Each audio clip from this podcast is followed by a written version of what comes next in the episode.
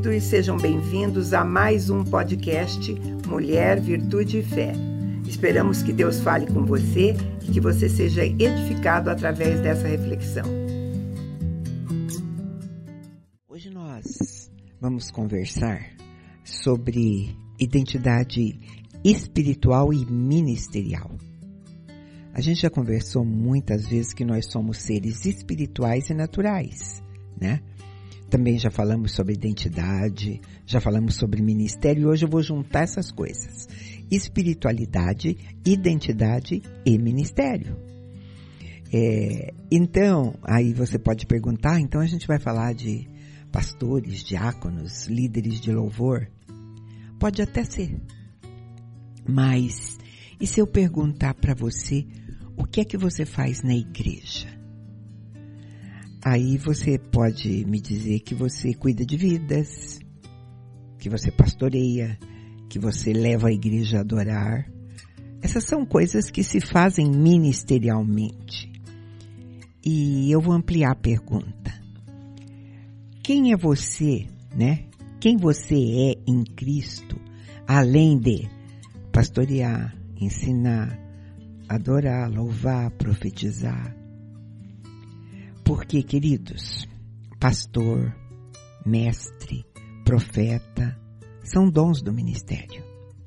Então, o que eu estou te dizendo é que eu posso ter também sido identificado pelo dom que eu tenho.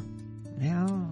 A pastora, o, o profeta, o, o levita, por aquilo que eu fui chamado e reconhecido.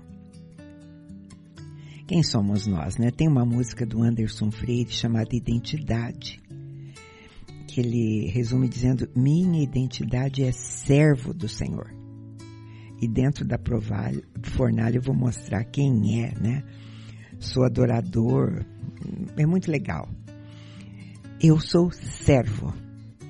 Eu tenho dons, eu tenho um chamado, e tudo isso é para mostrar quem ele é. Então vamos conversar sobre isso hoje.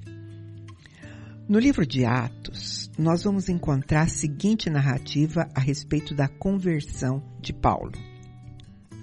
Lá em Atos 2, começando no verso 4, diz assim: E caindo em terra, ouviu uma voz que lhe dizia: Saulo, Saulo, por que me persegues?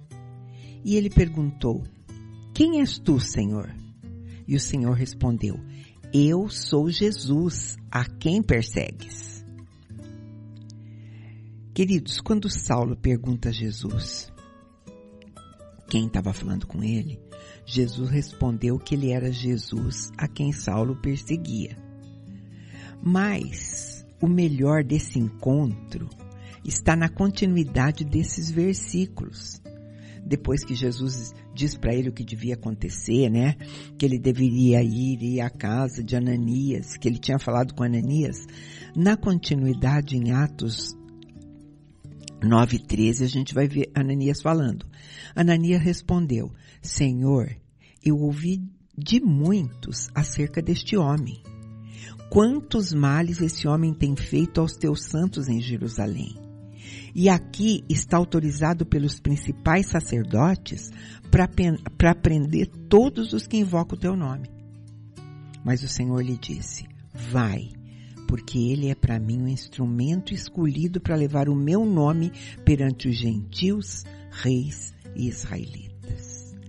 Uau! Eu amo isso aqui.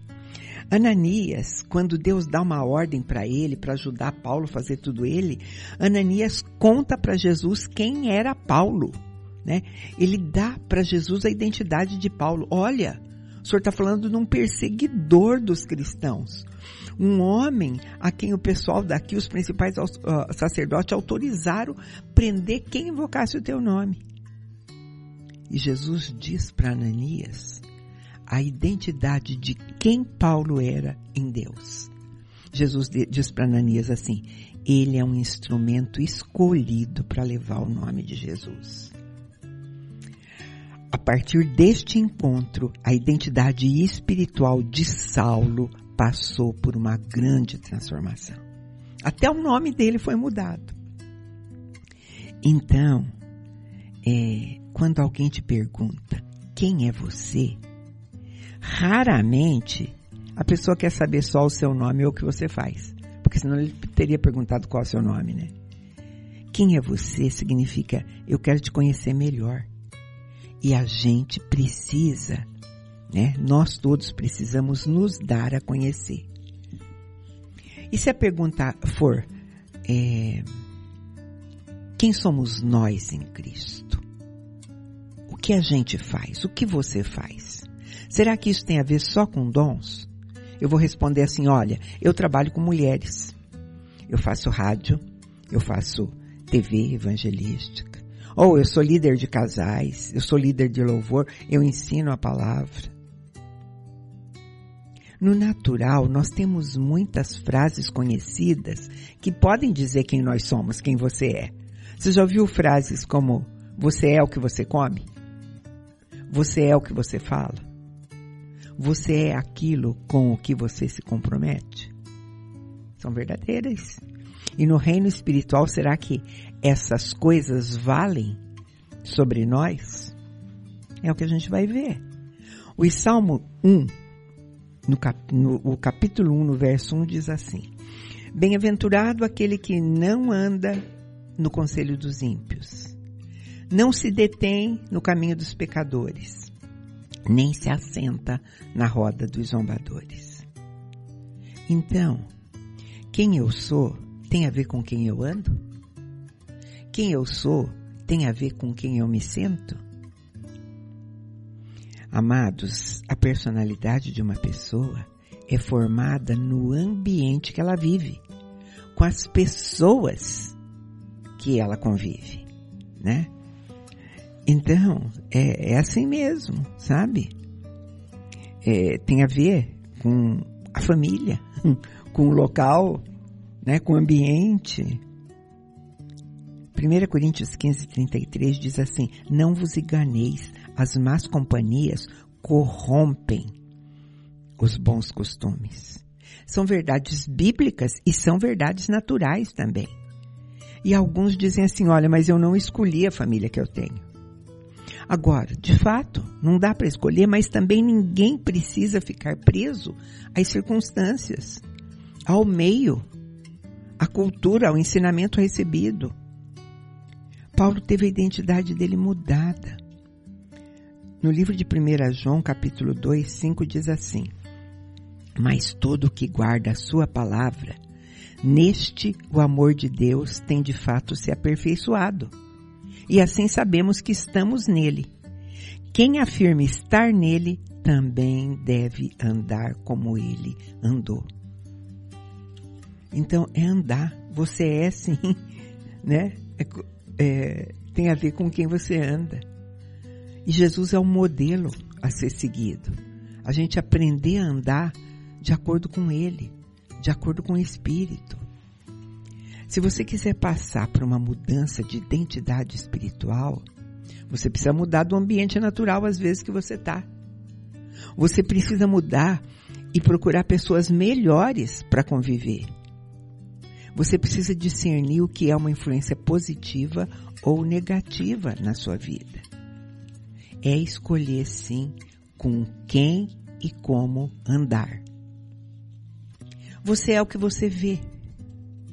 Lucas 34 diz assim: São os teus olhos lâmpada do teu corpo. Se os teus olhos forem bons, o teu corpo será luminoso. Mas se forem maus, o teu corpo ficará em trevas o que nós vemos, a maneira como nós enxergamos as coisas, também moldam e muito do que nos tornamos. Por isso Jesus deixou esse ensinamento sobre olhos bons e olhos maus. Os olhos têm a finalidade de mostrar para onde nós vamos e as opções que nós temos. Mas os olhos podem nos enganar também. Sabia que a gente tem a alternativa de fechar os olhos para não olhar? é quando a minha fala é bem essa mesmo, não quero nem ver isso, não quero ver. Quando eu digo que eu não quero ver, eu fecho meus olhos, né? É uma metáfora, eles continuam abertos, mas eu fecho meus olhos para aquilo. É fingir que não vê. Eu estou passando, finjo que não vejo e fingir que não vê. Provérbios 27, 20 diz assim: Porém, até quando nós que não queremos, os olhos do homem nunca se satisfazem. Então, queridos, os nossos olhos revelam muitas verdades, sim, mostrando o que a pessoa está sentindo, né? A gente deve cuidar muito bem com aquilo que nós vemos, para aquilo que a gente está olhando, né? O salmista diz assim: Eu não porei coisa injusta diante dos meus olhos. E este, eu quero te dizer, que é um exercício que não termina nunca. Todos os dias a gente precisa vigiar nisso, né? É, Provérbios diz outra coisa: não sejas sábio a teus próprios olhos, a maneira de olhar para a gente mesmo, os enganos que nós temos quando nós olhamos para nós mesmos ou sendo muito mais, como diz provérbio, e até também é quando a gente se deprecia, né? Provérbios ainda diz que todos os caminhos do homem são puros aos seus olhos, mas o Senhor pesa o espírito. A gente está olhando e achando que aquilo é muito bom, mas Deus pesa a nossa motivação. Então a gente tem que cuidar sim com o que olhamos, né? é, pedindo a Deus para que abra os nossos olhos espirituais para entender, né, aquilo que às vezes é invisível aos nossos olhos carnais. A gente pode também comparar nossa visão ah, com uma câmera que só capta a imagem é, que para elas são apontadas. A única imagem que a, a câmera capta é aquela que eu aponto. E essas imagens são gravadas, né, para serem lembradas. A qualidade dessa imagem tem a ver com muitas coisas, tem a ver com o instrumento que você está usando, com a máquina, com, a, com o potencial da, da câmera, mas tem a ver muito com a luz do ambiente, né? Então, os nossos olhos também, eles filmam tudo que nós vivemos. E a gente precisa de luz para isso. Sabe? Uma luz divina para isso. Aprender a olhar baseado na luz de Cristo. Você é aquilo que você ouve também. Romanos 10, 17 diz que a fé é pelo ouvir e o ouvir pela palavra de Deus. O que nós ouvimos também influencia os traços da nossa personalidade. Muita gente está vivendo hoje uma vida que ouviu alguém dizendo que seria. Está vivendo e fazendo coisas que foram profetizadas, ditas sobre a vida dela lá para trás. Sabe aquelas frases, olha, quando ele crescer, ele vai ser assim. Ou para o bem ou para o mal, né? é, quantas palavras ruins tiveram que ser quebradas, né? Pessoas que ouviram, olha, você não vai dar nada, você não vai ser nada nessa vida. Se você continuar assim, você não vai ser nada, né? Tentando ensinar e, e amaldiçoando, falando palavras erradas. Porque o incentivo, a palavra que incentiva pode levar uma pessoa para muito longe. Mas palavras também depreciativas param, paralisam, destroem vidas. Então é muito importante selecionar o que a gente ouve para ajudar na formação do nosso caráter. Uma pessoa orgulhosa não consegue ouvir os outros, né? Achando que ela já sabe tudo. Então, ela ouvir é pouco, ela fala muito mais, né? E Provérbios 19, 20 diz assim: Ouve o conselho e recebe instrução para que seja sábios nos teus dias por vir. Sabe? É, João 8, 47 diz assim: é, é de Deus, quem é de Deus, ouve as palavras de Deus. Por isso, não deis ouvidos, por porque não sois de Deus. A palavra de Deus precisa ser ouvida e praticada. A gente vai encontrar essas ordenanças assim. O homem bom, do bom tesouro do coração, tira o que é bom, né? Então, se a gente fica muito tempo ouvindo pessoas que não têm nada a dizer, pessoas que é, é, é, fazem fofoca, pessoas que contam aquilo que ouviram, é, até fake news, né? É provável, se eu ficar rodeada de pessoas assim, é provável que eu fa acabe falando aquelas coisas. Coisas que eu ouvi, que não vi, e que na verdade né, são fofocas, não são verdadeiras. Se eu ficar perto de uma pessoa que reclama muito, que critica muito, e não souber diferenciar as motivação dessa pessoa, eu também vou me tornar é, um murmurador, né? A gente, hoje, se a gente ficar ouvindo coisas, a gente vai acabar repetindo. É, se a gente ouve tudo que a mídia diz, tem gente que passa o dia inteiro é, recebendo informações é, pelo smartphone, porque agora não são só aqueles jornais do meio-dia, ou da noite, ou do meio da tarde, é o dia todo. É, e nós temos uma mídia hoje que influencia, que é influenciadora e quer moldar a sociedade, quer moldar as, a, a, as pessoas de qualquer maneira. Hoje de manhã, quando eu acordei que estava vendo, passando depois, passando pelo noticiário, eh, pelos noticiários, eu vi o uso da palavra todes. E a pessoa perguntando quando eu devo usar todes. Todes é uma palavra criada é, é, recentemente uma palavra inclusiva. Por exemplo, quando tem muitas pessoas do sexo masculino, eu digo todos. Quando tem muitas pessoas do, do sexo feminino, eu digo todas. Quando tem pessoas do sexo masculino e feminino no local, eu digo todos. Agora estão inventando todes. Todes porque no meio de pessoas, de seres masculinos e femininos, de acordo com o que se diz por aí, vão ter pessoas binárias. Eu nem sei o que é isso, tá? Pessoas binárias, pessoas que não querem ser identificadas nem com homem, com mulher. Então eu preciso ter uma palavra para lidar com elas. Eu vou chamar de todes. Se a gente ouve o que não presta, a gente fala o que não presta. Você é o que você sente também. Provérbios 4, 23 diz assim: Sobre tudo que se deve guardar, guarda o teu coração, porque deles procedem as fontes da vida.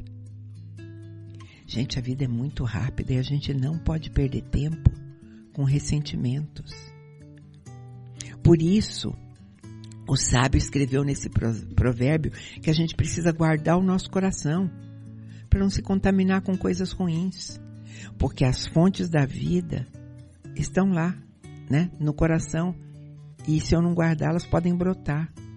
Eu não posso deixar meu coração ficar sobrecarregado. Eu tenho um Deus que é maior, que conhece todas as coisas, conhece meu coração e pode me ajudar a lidar com isso. Eu preciso encher meu coração de coisas boas e pedir a Deus que Ele me alivie do peso daquilo que é errado, que é pecado. Porque nós, como seres humanos, nós somos sensoriais. Nós somos influenciados por sensações. A, a, a, a maior parte das decisões que nós tomamos são orientadas por emoções. E as piores atitudes que a gente tem são frutos disso também, de maus sentimentos. E a gente vive numa sociedade hedonista onde cada um faz a própria vontade. Essa história de eu sinto, nossa, isso tem uma força poderosa. Eu sinto, então tem que ser como eu sinto. Eu dou força a sentimento. Agora, cada pessoa tem vontade diferente. E é claro, como nós vivemos em sociedade, isso pode gerar muitos conflitos. Na vida cristã, a gente resolve isso quando a gente aprende a deixar o egoísmo para fazer a vontade de Deus. Queridos, muitas vezes é, o que a cabeça pensa é uma coisa e o que o coração sente é outra. Então esse é o dilema na vida de quase todos nós. Embora a gente saiba o que a gente deve fazer ou deixar de fazer, nós somos impulsionados pelos nossos desejos. Eu estou falando de identidade espiritual e ministerial. Vamos ouvir um pouquinho de música e eu volto para a gente fechar essa conversa?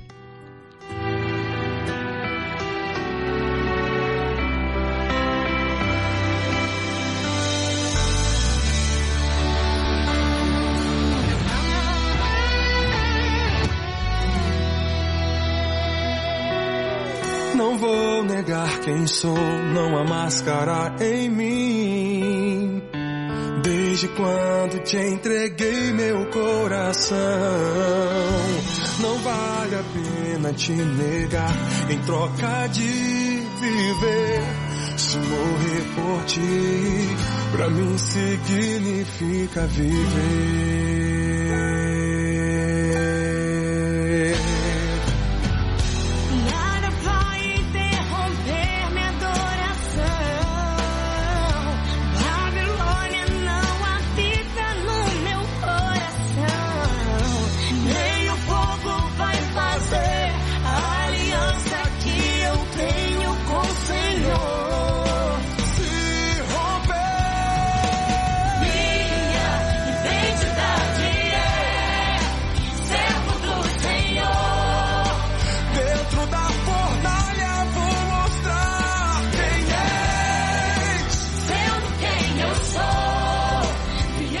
Eu e você somos servos do Senhor.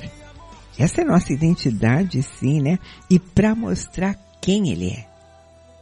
Como você vê as coisas, como você fala as coisas, né? Como você sente as coisas.